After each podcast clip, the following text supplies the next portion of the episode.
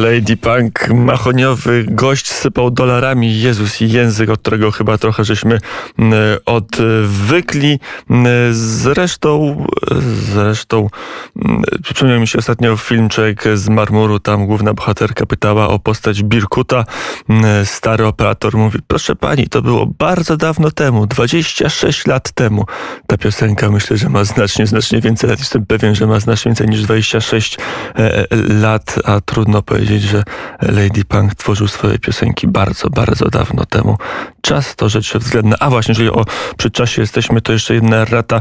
Mm, bardzo serdecznie dziękuję niektórym osobom, które odświeżają mi pamięć. Jeszcze jedna rocznica w roku. Zanim rocznica, to jeszcze jedno święto. Dzisiaj e, pierwszy dzień braterstwa. E, Międzynarodowy Dzień Ludzkiego Braterstwa z udziałem papieża Franciszka, a do kartki z handlarza rata jest następująca. E, w 1945 roku 4 lutego rozpoczęła się konferencja przywódców trzech mocarstw alianckich w Jałcie. I ta Jałta nam się teraz przyda, bo zajmiemy się polityką wschodnią i sytuacją na wschodzie. Przy telefonie Radia Wnet Siergiej Pieliasa, dziennikarz telewizji Bielsat. Dzień dobry. E, dzień dobry panie redaktorze, dzień dobry państwu. A jeszcze dzisiaj e, są urodziny Tadeusza Kościuszki. O, i to też ważna data, która łączy i Polaków, i Białorusinów, chociaż też jakby się uprzeć może podzielić, bo nagle dwa narody mogą zacząć sobie tego bohatera wyrywać, bo i Polacy rzecz jasna, i ale też Białorusini do, przypisują, przypisują Tadeusza Kościuszkę do swojego narodu, ale też jest pomnik w Warszawie pod tym pomnikiem często kończyły się mm, demonstracje Białorusinów w Warszawie, e, którzy solidaryzowali się z rodakami e, walczącymi w kraju o demokrację. Jak e, kwestia protestów w Rosji wpływa na opozycję białoruską, na białoruskie społeczeństwo? Tak. No, to jest ciekawy związek. Widzimy dość często, że w Rosji podnoszą już nawet białoruską biało-czerwono-białą flagę, gdzie nigdzie wykrzykują Żywie Białoruś, e, znane hasło białoruskie niepodległościowe. To oznacza, że jakby ten, ten wirus w dobrym sensie tego słowa, pozytywny wirus wolności przekazał się z Białorusi do Rosji. Białorusini wpłynęli na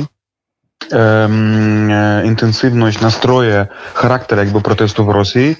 Oczywiście to nie była główna przyczyna. Główna przyczyna to są niezadowolenia, to jest aresztowanie Nawalnego i tak dalej. Natomiast wpływ jest i on jest duży. Z drugiej zaś strony dla, dla nas um, wyjście um, agendy jakby porząd, na porządek dnia kwestii rosyjskiej Nawalnego protestów i represji zasłania nasze problemy e, w opinii publicznej na Zachodzie. Mimo tego, iż białoruskie protesty są o wiele bardziej masowe, e, jeśli chodzi o skalę. I to chyba kraju. nawet w liczbach bezwzględnych. W pewnym no momencie tak, tak. w Mińsku wychodziło więcej osób niż w Rosji, mimo że, czy w Moskwie, mimo że Moskwa jest wielo, wielo, wielokrotnie ludniejszym tak, tak, miastem tak. niż Mińsk. Tak, oczywiście. No, w Rosji tak naprawdę myślę, że nikt nie, nie wie, ile tam dokładnie mieszka, ale na pewno to jest kilkanaście razy większe miasto niż białoruska stolica. Sama Moskwa jest bardziej liczebna niż cała Białoruś. Skala jest nieporównywalna, jest większa.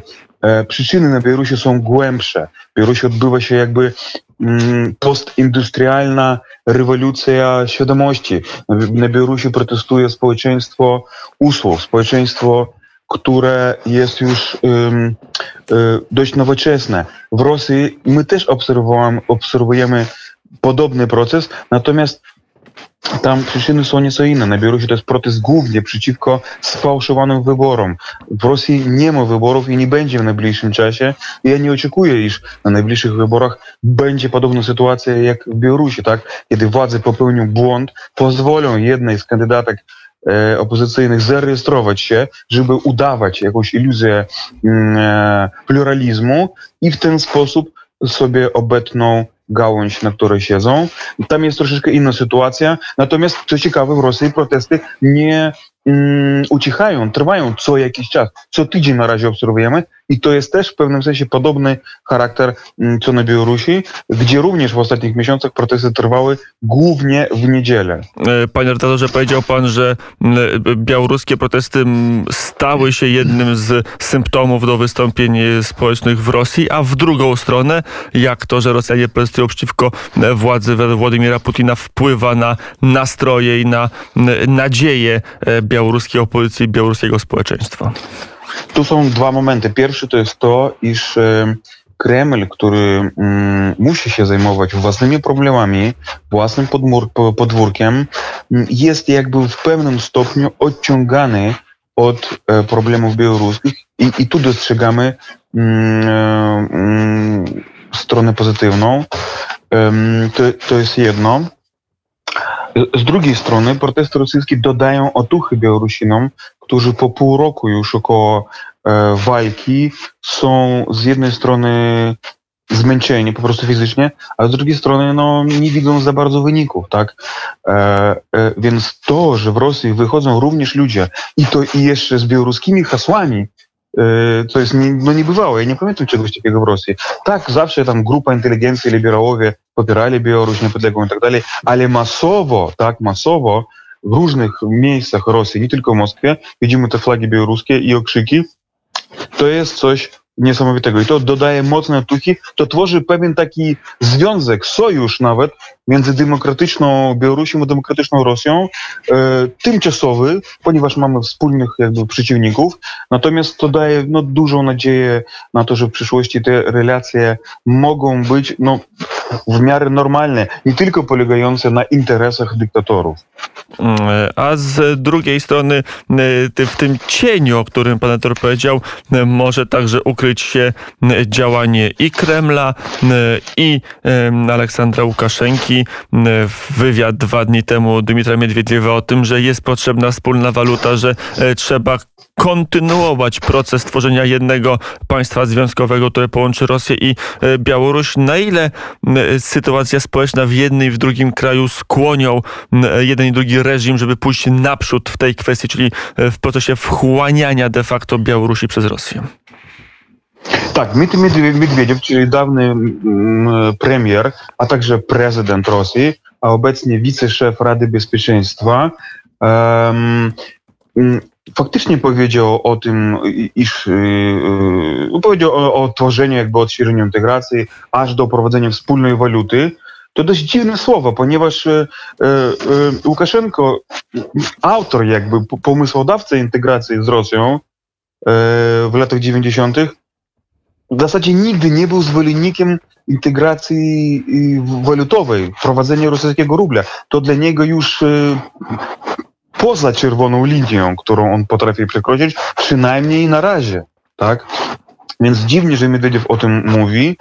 Miedwiediew dwa lata temu, w 2019 roku, kiedy przez Białoruś przytoczyły się też fale protestów przeciwko integracji z Rosją, pogłębionej integracji, to on właśnie był jako premier był autorem, był jakby mm, przewodnikiem prób integracji. Mówiło się o mapach drogowych, 32 mapach, 43 i tak dalej.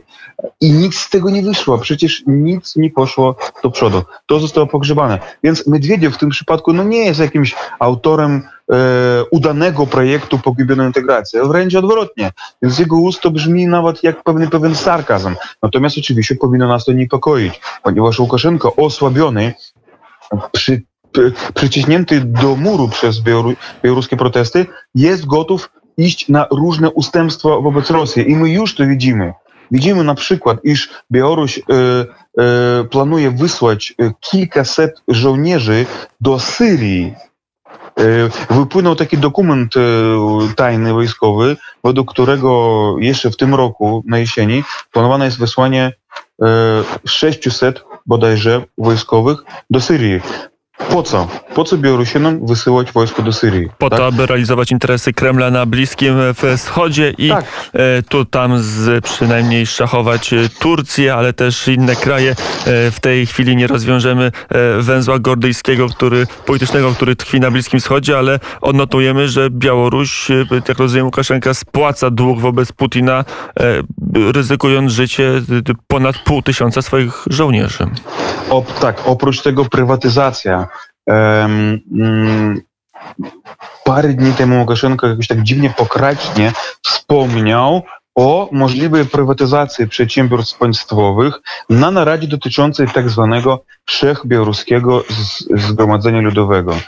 To jest taki dziwny organ, przypominający nieco azjatyckie e, różne organy, takie pseudoparlamentarne, E, na Białorusi nazywają go żartobliwie Hural. Hural e, to jest taki parlament e, w Mongolii, więc to nie jest ani wszechbiałoruski, ponieważ to nie jest organ demokratycznie wybierany. Społeczeństwo nie ma wpływu na to, kto zostanie delegatem tego, delegowanym do, do tego zgromadzenia. Ani to nie jest ludowe, ponieważ to są tylko zwolennicy Łukaszenki, którzy są w obecnej sytuacji no, najwyraźniej w mniejszości w białoruskim społeczeństwie. Zgromadzenie tak, zgromadzą się oczywiście tak. Więc będą postanawiać za tydzień e, wyznaczyć kierunki rozwoju polityczno-społecznego i właśnie przy okazji omawiania tego spotkania on wspomniał o prywatyzacji. Dlaczego? No to nie było przypadkowe. Być może, e, być może to jest pewien, pewna zapowiedź prywatyzacji przedsiębiorstw dużych państwowych, między innymi e, Azoty w Grodnie, między innymi e, przedsiębiorstwa e, nawozów potasowych i szereg innych, Prywatyzacja jaka? Przez kogo?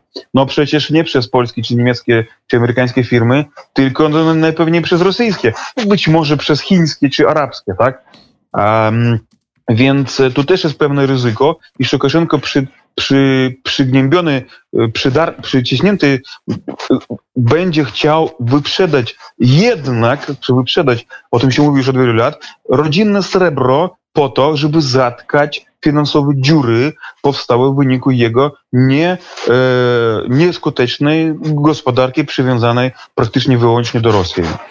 Też e, ostatnie pytanie, e, bo powiedział pan, że teraz Łukaszenka będzie starał się umacniać swoją władzę albo także oddawać kompetencje w ręce Putina, a jeszcze kilka miesięcy temu Aleksander Łukaszenko mówił, że być może potrzebna jest zmiana konstytucji, że być może trochę się zasiedział w fotelu prezydenta, że być może czas na zmiany.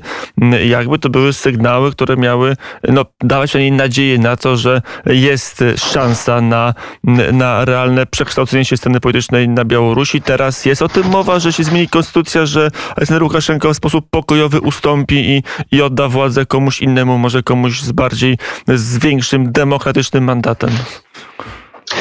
O zmianach politycznych, zmianach w konstytucji raczej mówiła Rosja. To w jej interesie jest utrzymanie, interes, utrzymanie swoich wpływów na Białorusi, ale zmiana Łukaszenka. Rosja nie przywiązuje się aż tak mocno personalnie do jego postaci. Tak, nie widzą na razie alternatywy, ale myślę, by, myślę że Rosję zadowoliłby mm, inny kierownik Białorusi, który by w dużym stopniu utrzymał interesy, wpływy Rosji, natomiast nie musi być to Aleksander Łukaszenka. Jak to zrobić, to już zależy bardziej od niego. On początkowo, na początku jesieni, kiedy wychodziły jeszcze setki tysięcy Białorusinów, wspominał o zmianach w konstytucji poprzez um, zgromadzenie, później referendum.